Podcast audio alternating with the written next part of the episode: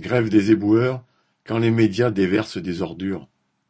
Depuis le début de la grève des éboueurs, les médias n'ont eu de cesse de déverser des commentaires agressifs envers les grévistes. Les reportages d'habitants et de commerçants incommodés entre guillemets par les ordures qui s'accumulent ont été multiples. Les détritus s'accumulent, titrait TF1 le 13 mars. Paris sous les ordures, enchérichait BFM TV. L'enfer des poubelles, des gens ne peuvent plus rentrer chez eux à cause des poubelles, selon d'autres, etc.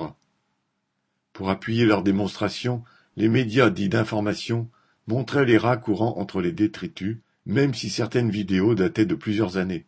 Selon les propos d'un spécialiste, entre guillemets, de l'Académie de médecine, rapporté par France Info, citation, Le rat est la plus nuisible des espèces commensales de l'homme. Mais surtout, les médias ont interviewé en boucle des commerçants déplorant que cette grève dissuade les clients d'entrer dans leur boutique à cause des odeurs ou des tas déposés devant leurs vitrines, ou des habitants des beaux quartiers parisiens outrés de voir leur ville, aussi sale, entre guillemets. Heureusement, certains se sont quand même sentis obligés de demander leur avis à quelques personnes soutenant les éboueurs dans leur lutte, rappelant que c'était tous les jours, jusqu'à leur retraite, que ces derniers sont soumis aux odeurs, aux infections, aux maladies. Durant le confinement dû à l'épidémie du Covid, les éboueurs avaient été salués pour avoir continué à travailler, par ceux-là même qui les critiquent aujourd'hui.